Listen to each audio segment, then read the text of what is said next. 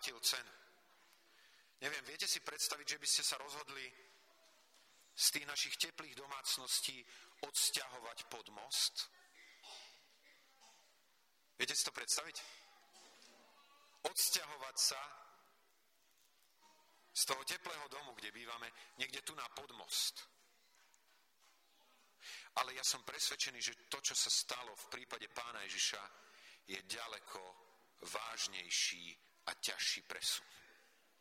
Kde Boh, kde ten, ktorý je autorom celého vesmíru, sa narodil a bol položený do, do válova, kde žerú zvieratá. Toto je miera vzdialenosti, ktorú Boh bol ochotný preklenúť preto, aby sa nám približil. Takto ďaleko bol Boh ochotný hľadať moje a tvoje dobré. Teda Vianoce sú na prvom mieste tam, kde nám začne ísť o dobro tých druhých. Prejavujeme to aj tým, že kupujeme darčeky druhým. Verím, že sme ich kupovali bez mnohých myšlienok na to, čo oni kúpia nám. Ako sa vyrovnáme.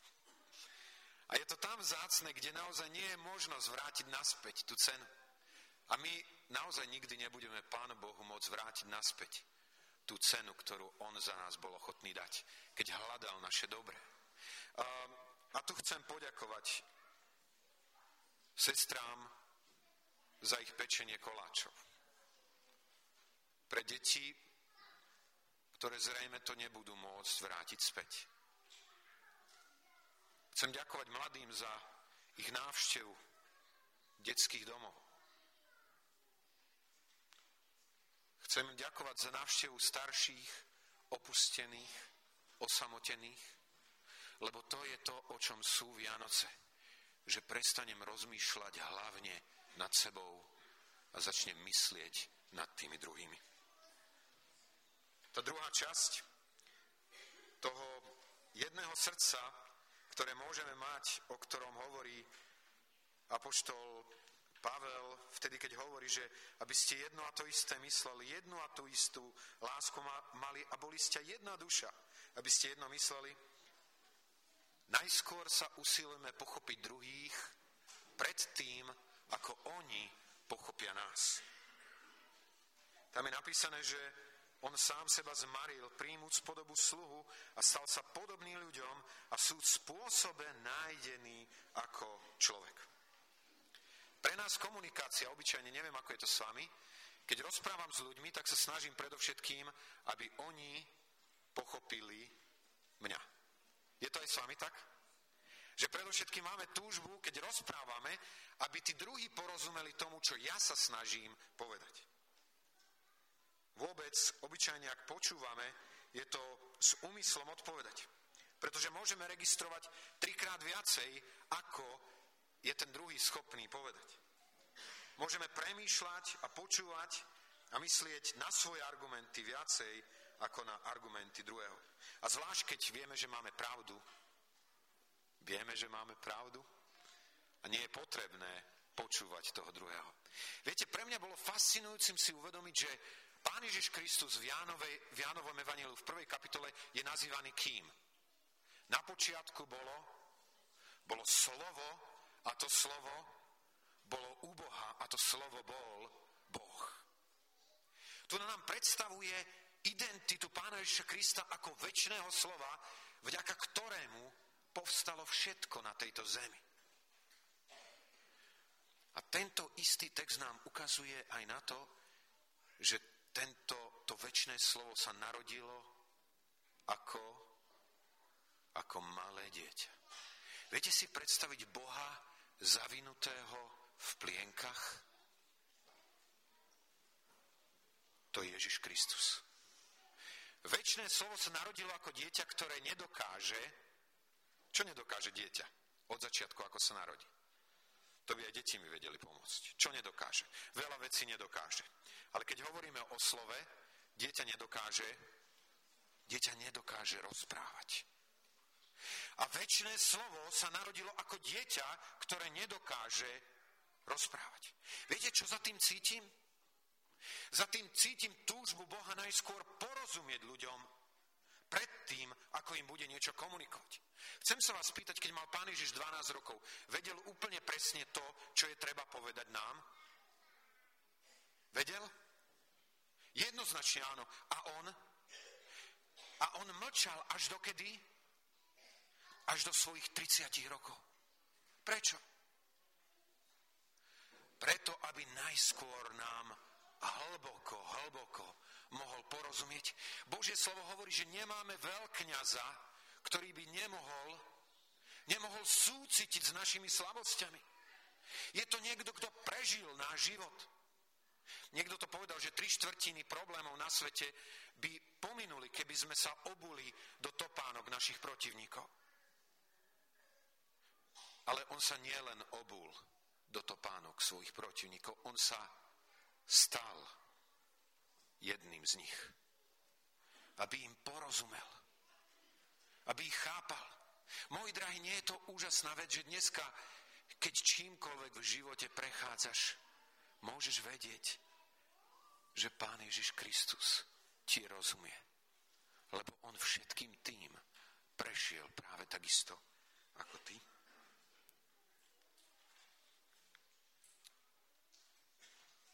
Pri počúvaní nielen získavame pochopenie, ale vytvárame aj podmienky, aby nás pochopili. Viete, hovorili sme veľa o hovorení pravdy. Veríme v jej moc, v jej dôležitosť. Ale na tomto mieste je treba povedať aj to, že strašne dôležité je, kedy. Kedy je pravda povedaná. V príslovi čítame, že slovo na svoj čas, oj, aké je výborné. Som si to tak uvedomil, keď som to čítal, že ten písateľ si zaujúkal od radosti, že aké úžasné je to, keď slovo, to právne, správne a dobré slovo je povedané v pravý čas. Ja som presvedčený, že ku tomuto hovoreniu pravdy v láske patrí načúvanie, porozumenie druhému, aby sme vedeli ísť ďalej. Viete, spýtam sa vás takúto otázku. Je možné, aby manžel strávil celý život dokazovaním lásky svojej manželke a ona by o tom nevedela? Niekto kýva hlavou, že nie. To sú tí, čo neboli na kázni Roba Hajdena, brata Roba, ktorý nám hovoril o tom, že každý z nás má čo? Má jazyk lásky, ktorým komunikuje. A napríklad môže byť manželka ktorej jazykom lásky je to, že jej manžel si sadne vedľa nej a že s ňou trávi čas. A ten manžel jej vyjadruje lásku tým, čo si on myslí, že treba vyjadriť, a to je, že bude neustále niečo robiť okolo domu a okolo hospodárstva a podobne. A títo dvaja ľudia môžu vzájomne sa mať radi a nevedieť o tom, o dôkazov lásky. Prečo? Lebo nerozumejú jeden druhému a nekonajú spôsobom, ktorý je adekvátny tomu, ako rozmýšľa ten druhý. Vianoce sú tam, kde sa najskôr snažíme pochopiť a až potom byť pochopený. A posledná vec. Malé deti, aj neviem, či je to pravda aj o niektorých z tých, ktoré nám slúžili, majú tendenciu už keď majú 2-3 roky povedať, keď im chcete pomáhať, lebo sa bojíte, že spadnú, že nechaj, ja, ja sám ja to chcem robiť sám. Ja to zvládnem. Ja to môžem urobiť sám. A Vianoce hovoria o tom, že aj keď sú niektoré veci, ktoré nemôže urobiť nikto iný, len ty nemôžeš to robiť sám. Viete, myslíte si, že Pán Boh mohol všetky veci uskutočniť bez toho, aby sme my ako ľudia mali na tom podiel? Mohol to uskutočniť? Jednoznačne áno. Ale on si zvolil spoluprácu s nami. A spýtam sa takto, povedzte mi nejaké príklady tej spolupráce, ktoré pán Boh zvolil pre uskutočnenie prípravy Vianoc aj Vianoc samotných. Viete napríklad o tom, že predtým, než pán Ježiš vystúpil, takže pán Boh dlho predtým pripravoval jedného muža, ktorý mu mal čo? Mal mu pripraviť cestu. Ten muž sa volal Jan Krstiteľ a bol jeho príbuzný. Bol to muž, ktorého si pán Boh použil preto, aby predtým, než zaznie zväzť z úst pána Ježiša, bol izraelský národ do istej miery pripravený. Ešte nejakého pomocníka počas Vianoc? Viete, pán Boh do Betlehema mohol cez anielov priamo dať zväzť. A on ju dal cez anielov do Betlehema priamo?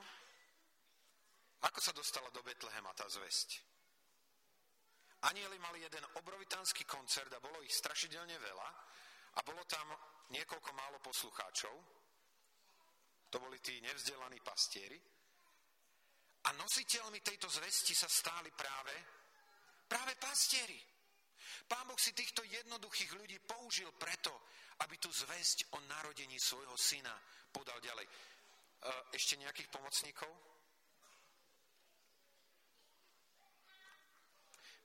Prosím? Mária. Dá sa povedať, že pán Boh si použil Máriu ako, ako spôsob, ktorým sa dopravil na túto zem. Ktorým prišiel na túto zem. Ešte niekto iný? Vieme napríklad o tom, že sponzormi ich cesty do Egypta sa stali, sa stali mudrci. Mudrci svojimi darmi zabezpečili túto rodinu pre ich odchod do Egypta a pre tú dobu, ktorú tam trávili.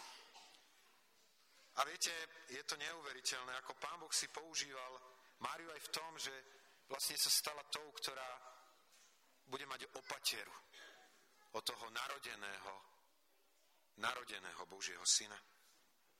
Identifikácia ako kráľa, tam si pán Boh použil mudrcov Simeona, nositeľov zvesti Vianoc okrem pastierov a Janu, Boh nás až dodnes nevyradzuje z diela. Je tam časť, ktorá je na nás, aby sme ju my konali. Viete, o tom je celé naše stredisko. Naše stredisko je o tom, že, že niektoré veci môžeš len urobiť len ty sám, ale nemôžeš ich urobiť o samote.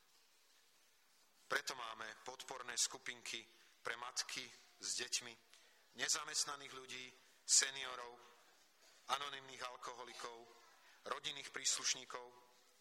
Vianoce sú tam, kde začneme konať to, čo len my môžeme urobiť v spolupráci s inými. Pretože Pán Boh má tento princíp, preto dneska do obeda máš na výber, čo s Ježišom urobíš.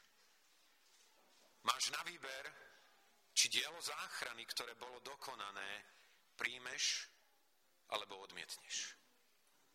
V tom texte, kde sa hovorí, že dám im jedno srdce a jednu cestu, jeden spôsob rozmýšľania a jeden spôsob konania, aby mali bázeň predo mnou. A viete, záver tohoto textu je tak, že Boh jeho povýšil a dal mu z ľubosti meno, ktoré je nad každé meno, aby sa v mene Ježiša sklonilo každé koleno, každej bytosti. Neviem, nie je nám zaťažko dnes poklaknúť? Nie je nám zaťažko dnes zašpiniť si svoje šaty, keď sa chceme skloniť pred kráľom kráľov. A ja viem o tom, že príde jeden deň, kedy pred ním bude klačať každý jeden človek a každé stvorenie, ktoré existuje. Ale my dnes, my dnes si môžeme toto do, dovoliť, vybrať a rozhodnúť sa preto. A ja chcem dnes volať každého, kto toto ešte neurobil, alebo kto v tom nežije aby urobil rozhodnutie pokľaknúť. Tak ako pred ním padli múdri mužovia východu, predtým, než mu otvorili svoje dary. Rozoznať, kto je on, aký úžasný a aký dôležitý pre náš život je on sám. Môj drahý, prajem vám požehnané Vianoce. Že požehnanie Vianoc sa rodí tam, kde nemyslíme len na seba, ale aj na druhých. Kde nechceme byť len pochopení my sami, ale kde sme ochotní chápať druhých. A sú tam, kde sú určité veci, ktoré konáme, lebo len my ich môžeme urobiť, ale nekonáme ich o samote, konáme ich v spoločnosti iných, v bázni, hlbokej úcte a odovzdanosti a poslušnosti voči nášmu pánovi a spasiteľovi, ktorý sa narodil ako malé dieťa, aby nám rozumel, aby sa s nami stotožnil, aby aj dnes mohol nám pomáhať absolútne jedinečným spôsobom. Tá zväzť Vianoc je sláva Bohu na výsostiach a na zemi, pokoj v ľuďoch, zalúbenie. Chcem sa vás pýtať, mali ste naozaj pokoj a máte pokoj vo svojom srdci? Máme hlboký pokoj zmierenia s Bohom, jedný s druhým, s našou minulosťou, s našou prítomnosťou, s našou budúcnosťou, potom naozaj prežívame to, o čo sa Bohu vždy jednalo. A ak nie, urobme dnes svoje rozhodnutie pre Neho. Skloňme svoje hlavy, prosím, k modlitbe.